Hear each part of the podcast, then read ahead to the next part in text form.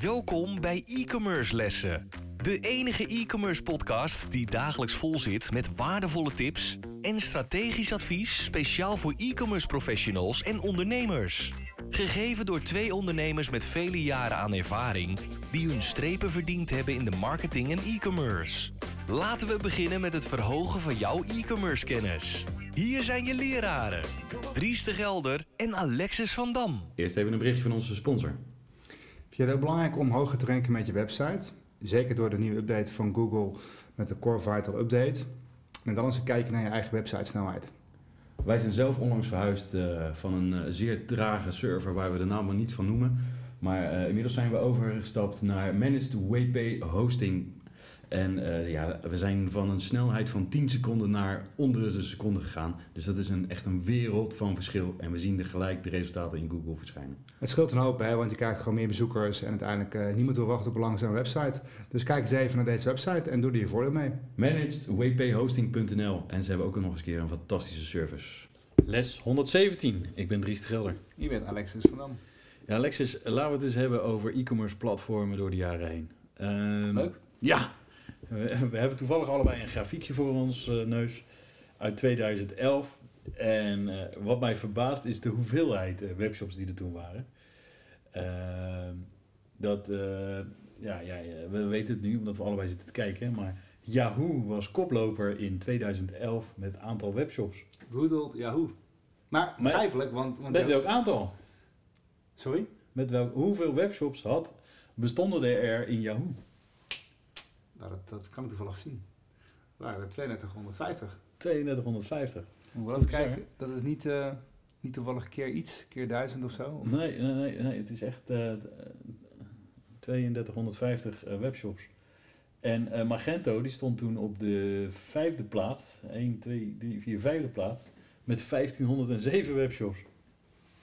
Ja, het, het, het kan verkeren. Maar goed, er zitten ook hele mooie namen tussen staan. Ook nog wel een uh, mooie verwijzing naar... Uh, Zencard. Sitecore, hebben we ook meegegaan, helemaal een beetje onderaan. En zelfs IBM WebSphere. Ja. Die maakte blijkbaar ook webshops. En Shopify bestond ook al. Die waren net begonnen volgens mij. Ja. En die hadden 101 webshops in die tijd. Ja. Uh, NetSuite uh, of van Oracle. Ja, dat is niet... BigCommerce bestond ook al met 390. Ubercard. Ja, het, ik vind het nogal een... Uh, nogal een rijtje. Zencard. Zencard. Maar ja, uh, dat heeft natuurlijk nogal een vlucht genomen, denk ik, in de laatste twee jaar. Maar uh, laten we eens een, een jaartje verder gaan, even kijken. In 2012 had Magento al 11.000 uh, shops. En Virtumart, nooit van gehoord. Dat had ook bijna 11.000. Zencard was toen ook nogal een grote club. Yahoo die zakt langzaam naar beneden. Ja, maar is er nog wel? Is er nog wel. Staat in de top 5. BigCommerce uh, hebben inmiddels, uh, die, zijn vertienvoudigd. En Shopify ook. Die, uh, hebben ook, die zijn van 100 naar 1000 gegaan. PrestaShop is ook, ook PrestaShop, ja, is erbij gekomen. Ja. ja. het is interessant. Dus kijk, Yahoo is natuurlijk wat dat betreft ja, we zouden nog eens een keer een item over kunnen maken over überhaupt uh, internet en zoekmachines en dergelijke. Het is natuurlijk heel lang heel populair geweest, Yahoo. En dat is eigenlijk uh, synoniem voor ja, alles internet. Uh, maar dat is natuurlijk wel veranderd door de jaren heen. We lachen dat ook als je dan in 2013 gaat kijken.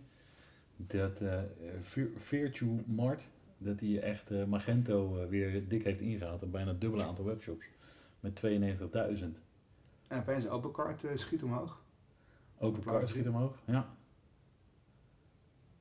Uh, ik moet je zeggen dat wij in 2008 zijn wij begonnen met Opencard.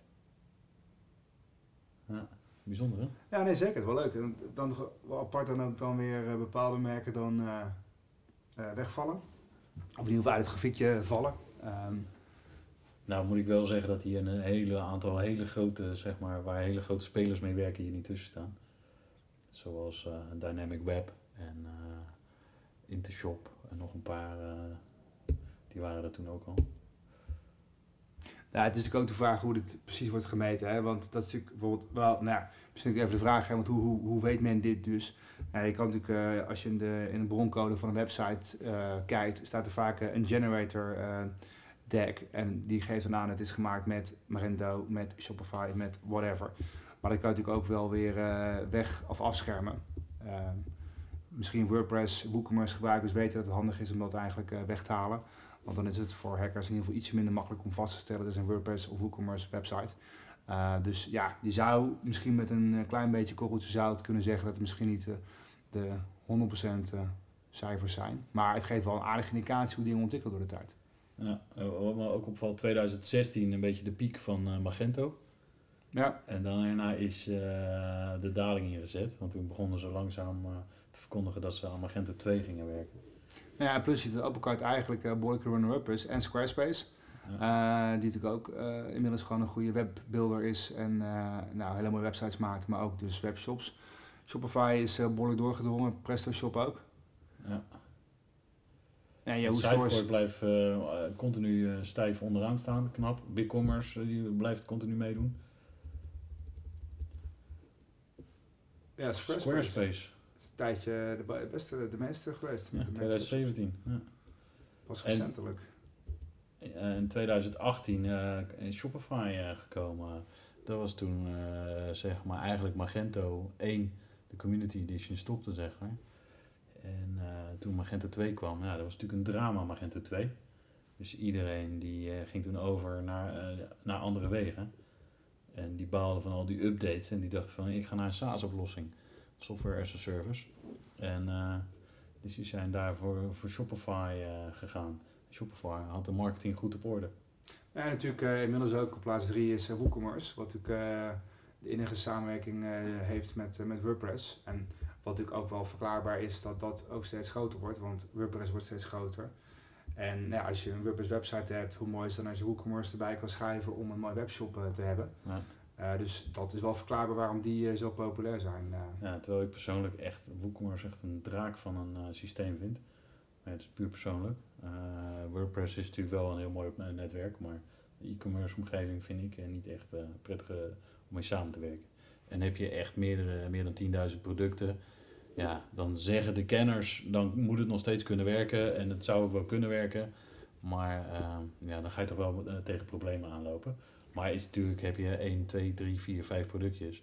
Ja, dan is WooCommerce natuurlijk de uitgelezen, uitgelezen uh, software om te beginnen. Dus daar beginnen ook al die, ik noem het altijd die Brima, de Mien Breinaald webshopjes, zeg maar, die met een paar producten een WordPress siteje hebben en daar een webshop aan koppelen. Ja, en daarom is het, het aantal natuurlijk ook zo hoog van WooCommerce. Nou, zeker. Ik denk, ik denk, terecht als je echt een hele professionele of, of een zeer complex, uh, vrij grote webshop hebt. En dan, dan kom je ook niet meer weg met uh, WooCommerce of Shopify. Wow. Dan zou je meer met dedicated platformen moeten werken die veel meer complexiteit aan kunnen. Goed, hè, dat is natuurlijk ook niet de meerderheid van de webshops. De meerderheid zitten vaak in de kleine productjes. Je bent consultant, je hebt een paar e-boekjes en een paar trainingjes. Nou, dan kan je het prima via Shopify of via WooCommerce doen. En ja, goed, kijken naar de grafiek, dan zie je natuurlijk ook het, het, opkomen van Wix en, en Weebly. Um, ja, ja, die zijn natuurlijk ook. Hè, die zijn natuurlijk eigenlijk begonnen als websitebuilder uh, om makkelijk websites te maken. Wat me ook opvalt. Is, maar, maar even afmaken mag. Hè, uh, makkelijke websitebuilders die op zich wel uh, redelijke sites maken of goede websites maken. En dan denken ze, ja, moet ik ook iets voor webshops hebben, dus dan gaan we dat er ook bij doen. Um, maar ja, dat is dan ook vaak, als je alles wil zijn, is het vaak toch een beetje wat moi moi kwaliteit. Um, ja. Wat me ook opvalt is zeg maar in 2020, zeg maar, begin van de coronacrisis, dat uh, uh, Shopify, zeg maar, begin maart hadden ze bijna een miljoen webshops. En twee maanden later nog maar 700.000. En die zijn allemaal overgestapt, volgens mij lijkt het, nou ook niet, naar WooCommerce. Maar, ja, en misschien Weebly en Squarespace. Ja. Of Wix en Squarespace. Dat, dat valt me wel, vind ik een significante daling, zeg maar, in shops. Ja, misschien is het ook wel een. Uh, ja, klinkt misschien raar, want e-commerce stijgt natuurlijk. Maar het kan natuurlijk ook zo zijn dat de, de, de kleine winkeltjes die een paar dingetjes verkopen, die uiteindelijk toch weer dicht gaan. Uh, ten faveur van de wat grotere winkels die toch wat meer solide basis hebben. Ja. Dat zou natuurlijk ook kunnen. Want in principe, nou ja, WooCommerce of Shopify, uh, als je denkt van joh, ik ga beginnen, nou ja. Uh, je hebt dan een WordPress website, uh, die heb je zelf gebouwd. Je gaat naar WooCommerce, je, of je gaat, sterker nog, je gaat in WordPress naar de plugin sectie. Je zegt doe maar WooCommerce. Nou, dan wacht je een minuutje of twee, drie, misschien met de installatie erbij, ben je vijf minuutjes verder. En dan, dan draait hij. WooCommerce. Natuurlijk moet je wel even door de beelden heen en natuurlijk koppelingen maken met je bank en dat soort zaken. Maar goed, als jij productfoto's hebt, dan kan je nou met een avondje even wat klussen. Heb je je, je, je, je, commerce site staan en je webshopje. Dus ja, het wordt steeds makkelijker gemaakt. Het is natuurlijk even anders om dan te zeggen dat je gelijk succesvol bent. Dat is natuurlijk een heel andere tak van sport. Maar het kan wel. Um, ik denk dat het wel belangrijk is met dit soort dingen ook om jezelf goed af te vragen. Eh, ben je in staat om het allemaal technisch ook te koppelen? Uh, die koppelingen met banken en dat soort zaken. En uh, wat is eigenlijk je plan als je webshop klaar is? Hoe ga je überhaupt je klanten krijgen? Dat is misschien eigenlijk wel belangrijker. Ja. Technisch is zoveel mogelijk. En het wordt steeds makkelijker gemaakt. Hè. Denk even aan Wix en Weebly en Squarespace. Die maken het nog een stapje makkelijker dan met WooCommerce. Maar nog steeds het idee waar we het in een vorige podcast uh, of een voorgaande podcast over hadden. Wat is jouw idee? Hoe ga je je markt benaderen? Hoe zorg je voor dat mensen bij jou komen? Hoe onderscheid je jezelf? Dat moet eigenlijk voorafgaand zijn aan van ik ga eventjes een uh, avondje of weekendje klussen. Want ja, dat is wel denk ik de basis uh, van een reis die je gaat maken.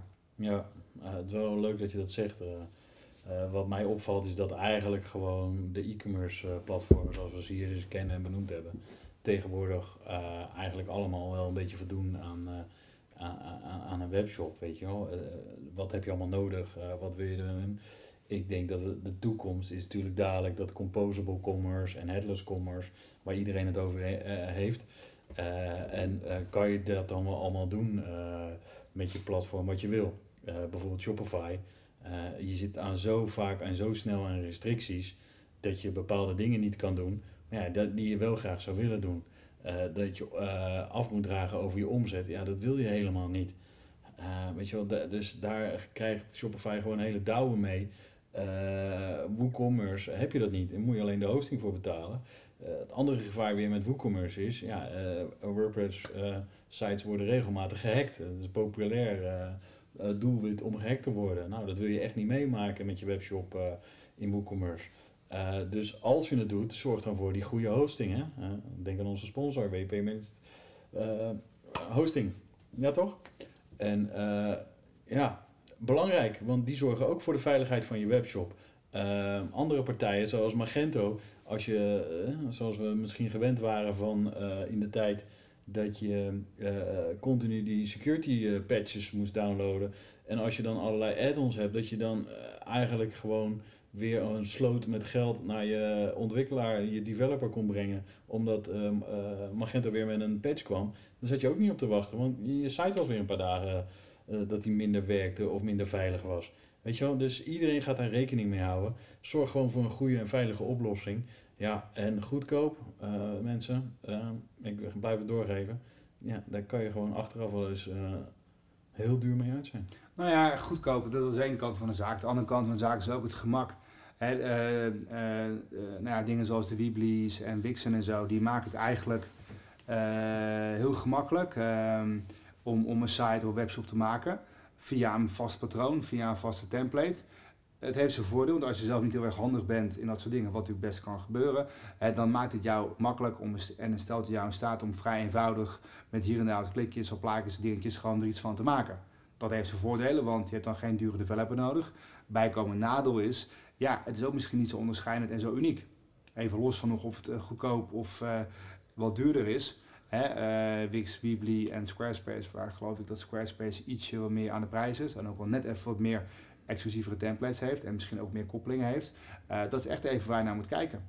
Maar alles valt of staat ook bij het feit, waar sta je in je reis? Hè? Sta je helemaal aan het prille begin van geweldig idee, maar eigenlijk heb ik relatief weinig om te investeren, dan is het misschien wel slim om te zeggen, nou ja, pak dan zo'n Squarespace of een Wix of een Weebly, of hè, als je ietsje meer eh, technische kennis hebt of dat kan inkopen, pak dan WooCommerce en uh, WordPress samen op een goede hoster. Uh, dan weet je niet wat de boel secure veilig is en dat je in ieder geval de eerstkomende twee, drie jaar bij WooCommerce en, en WordPress kan blijven. En als je dan gegroeid bent, heb je ook je inkomsten, heb je ook je geld, heb je ook je resources om te investeren in misschien een grotere oplossing. En zo zaken wel invliegen. Uh, je moet gewoon echt kijken, waar sta je nu? Wat kan je? Uh, en wat is de beste stap voor jou nu? Wat ik niet zou doen is elk jaar veranderen van platform. Dat is voor mij ook een hoop. Kijk ook even naar Dries. Maar dat is denk ik best wel wat, wat kopzorgen. Je zal vast wel dingen kunnen exporteren en importeren. Maar vast niet van alles en iedereen en heen en weer en terug. Uh, er zullen vast ook wel nadelen bij zijn. Dus bedenk voor jezelf een plan van hè, waar sta ik over twee jaar? Hoe groot ben ik? Wat heb ik? En wil ik dan nog hier blijven of wil ik ergens anders naartoe? En kan ik er ook uit op een makkelijke manier en ergens anders heen gaan met wat ik opgebouwd heb? En denk aan CRM, klantgegevens, uh, historie, al die andere zaken. Ja, ik denk dat het tegenwoordig wel wat makkelijker wordt uh, om te kunnen switchen en de markt, of de, hoe heet het, de, de, de e-commerce ondernemer. E-commerce gaat zo snel, die technieken, dus je wil bij zijn. je wil meegroeien, je wil innoveren. En als je natuurlijk snel wil gaan, uh, dan moet je wel af en toe voor een ander platform kiezen en een ander medium kiezen. Want anders gaat het gewoon helemaal fout. En je wil gewoon flexibel blijven. En ja, heb je nou een hele complexe omgeving, een netwerk of een IT, e-commerce landschap. Ja, weet je wel, ik werk tegenwoordig bij Dynamic Web ja, kom, bel me op, uh, zoek me op op LinkedIn en kom met me sparren. Ik ga je uitleggen hoe je dat het beste op kunt lossen. Er zijn zoveel manieren voor. En we zullen ze misschien ook nog eens een keertje uitleggen. Maar ik wil niet te veel reclame maken voor Dynamic Web. Maar stiekem doe ik het toch. nou, ik denk hartstikke mooie, mooie lessen weer. En leuk om de, zo de ontwikkeling van e-commerce, platforms door de tijd eens te bespreken. nou, doe je voordeel mee. Ga eens even goed kijken waar sta je nu, waar wil je heen, wat is je plan.